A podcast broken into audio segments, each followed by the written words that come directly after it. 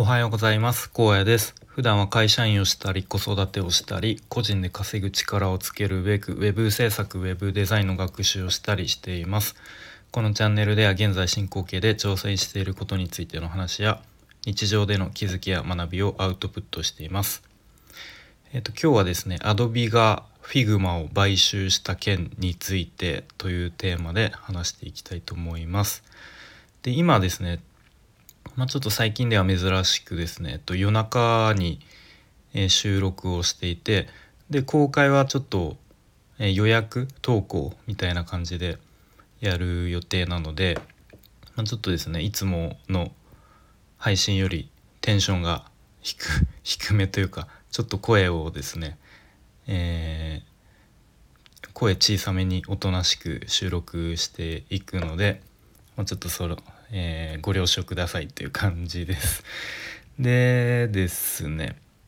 えっと、今日はですね、まあ、ちょっとその冒頭の今日のタイトルにも話したように、まあ、ちょっとニッチな話題を話そうかと思っています。で、まあ、ここ最近ですねスタイフで、まあ、割といろんな人とつながったり交流させてもらったりしていて、まあ、なんかあのまあ、スタイフ楽しいなというふうに シンプルに思ってるんですけれども、うん、で、まあ、結構以前以前というか、あのスタイフ始めたばっかりの時とかってなんか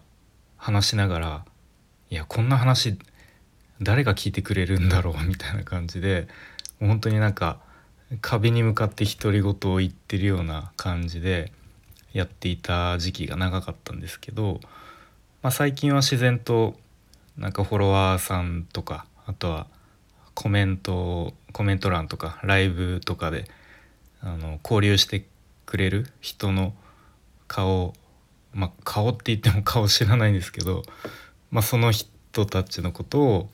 まあ思い浮かべながらというかなんとなくその人たちに向けて話しているような感覚であの話すことも結構多いなというふうに思っています。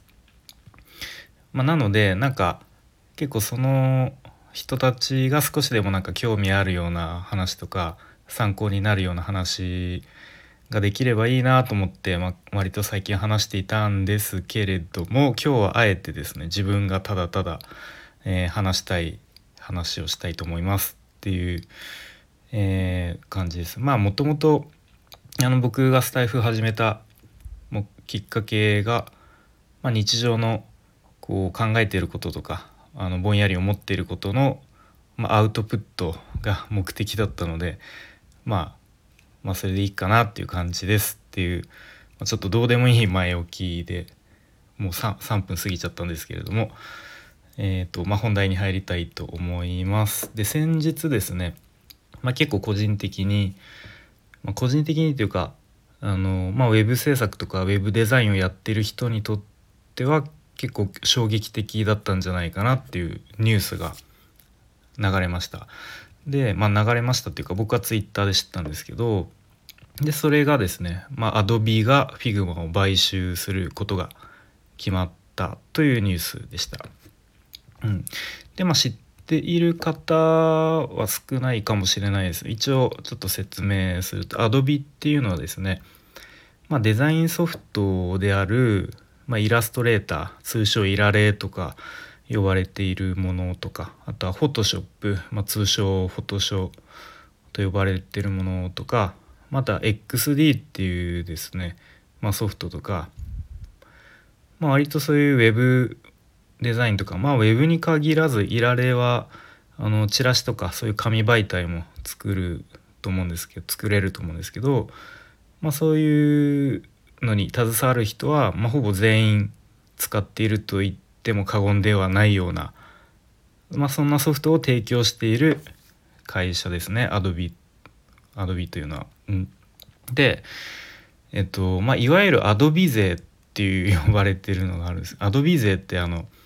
ガチ税とかの税じゃなくてあの税金の税ですねアドビ税っていう呼ばれているものがあって、まあ、そういうそれらのあのさっき言ったいられとかフォトショーを使うために、えー、まあ、大体皆さん月額数千円を Adobe に、えー、まあ、納めているって感じですね。まあ、サブスクっていうことですね。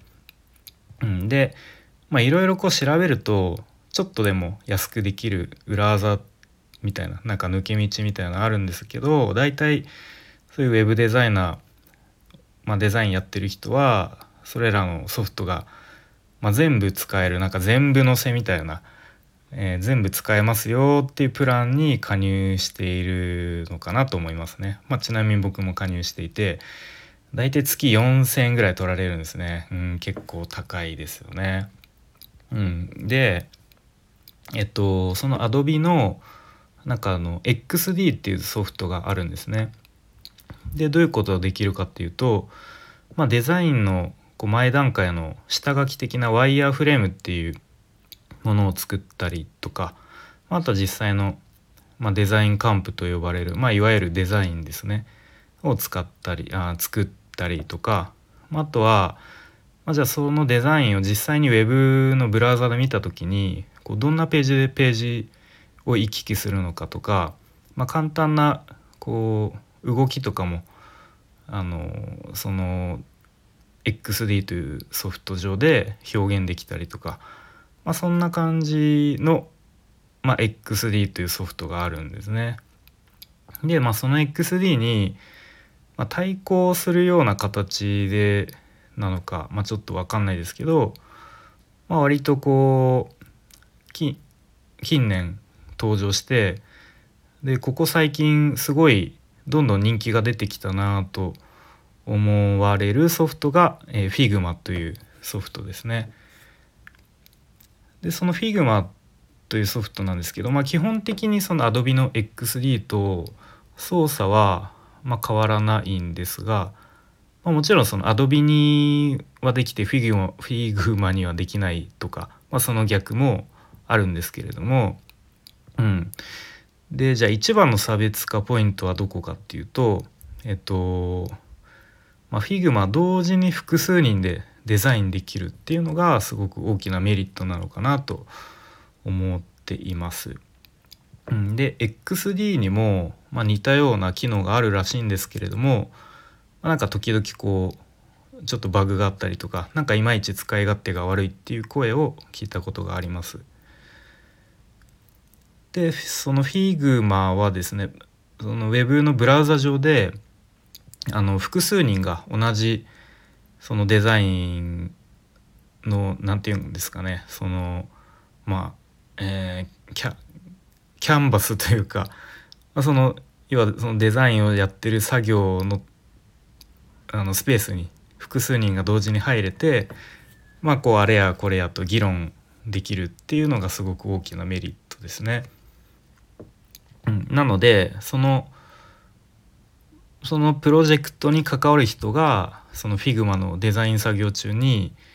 こうその場でフィードバックしたりとかその場でそうなんかここはちょっとこうした方がいいんだいいんじゃないですかっていうのをもうその場でこうちょちょっと修正してしたりとか、うん、なんかそういうことができるのですごくこう開発がスピーディーに、え効率的にできるっていうところがすごく大きなえー、Figma のメリットなのかなと思いますね。うん、でまあちなみに僕以前の放送でこの Figma についてあのか語っているというか解説している放送があるはずなので、まあ、もし興味があれば聞いてみてくださいということで、まあ、もし忘れなければあの概要欄というか、まあ、説明欄ですかね、まあ、そこにその URL をちょっと貼っておきます。はい、でまあそんな感じで最近すごくその Figma がまあノリに乗っているというかどんどん人気が出てきたっていうタイミングでこう Adobe が買収するっていうニュースが流れてすごくそのちょっと界隈はざわついていましたね。うん、で、まあ、正直僕はその買収するっていうニュースによってなんかどういう変化が起きるのかとかそれがいいいいことなのかそれともあんまりこう好ましくないのかちょっと正直よく分からなかったので、うんまあ、結構ツイッター上でですねあの、まあ、つながってる、まあ、ウェブ系ウェブデザイナーの方とかベテランの方の意見をこう見ていると、まあ、割と、まあ、とりあえず料金は、まあ、Figma 今まで無料だったので、うん、そのまま無料みたいだねとか、まあ、あとは Adobe っていう会社は今までも買収を繰り返して大きくなってきた会社だから、まあ、今回の買収もま納得できるよねとか、まあ、なんかそんなにネガティブな意見はなくてですね、うん、まあ僕もあなるほどそういうこう空気感なんだっていう 理解でした。はい、でそんな時にですね、まあ、 Voicy でえっ、と中島聡さんっていう方ですね。僕よく聞いていて、まあ、結構 Web3 とか NFT とかブロックチェーンとかの話も、うん、あのすごく分かりやすいのでよく聞いているんですが先日まさにこの Adobe と Figma の買収の話をされていてで、まあ、その中島聡さんどんな意見を述べられていたのかというといやもうこのニュースっていうのは、えーまあ、独禁法だと、まあ、独占禁止法じゃないのかと。でなので政府が禁止すべきだというかなり厳しい意見を述べられていたんですね。うん、でまあ、その Figma っていうのは、まあ、Adobe の、まあ、最大のライバルであることはもう明白なのでもう絶対に今回の買収っていうのは許しちゃダメだと思いますとこうはっきりと言っていましたね。うん、でまあその Adobe の買収っていうところの一番の目的っていうのは、まあ、もちろんそのライバルの排除であるので、まあ、例えば以前に Facebook がインスタを買収したのとかと、まあ、似ているので、うん、すこうすごくこう否定的な意見を述べられていました。で僕はあなるほどそういう意見もあるのかっていうところで結構ななんだろうなハッとさせられたというか、うん、まあ確かにそうだよなというふうに思いましたね。うん、で、まあ、ちょっとねまたこう 話したいことがいろいろあってもう全部話すとですねもうもうね夜が明けてしまいそうなのでちょっと続きはまた別の機会にしたいと思うんですけど、まあ、とにかくこんな感じでですね、まあ、IT の世界、まあ、特に、まあ、IT とか Web の世界っていうのは、まあ、本当にスピードが速いので、まあ、意識的にですねそういうこう普段のニュースとかに興味を持ったりとか積極的に情報を仕入れていないと結構ねすぐあっという間になんか取り残されてしまうようなあの感覚があるので、うん、まあちょっとそれそこからまた発展してですね話したいことはいっぱいあるんですけれども、まあ、ちょっともう13分超えてしまったというところでこの辺で終わりたいと思います。ということで今日はですね Adobe が Figma を買収した件についてというテーマで話してきました。はい、えーとなんか外ではすごく雨風がまた大荒れになっていますが皆さんの地域では台風の影響はどうでしょうかね。まあなんか大きな被害とかなく無事に、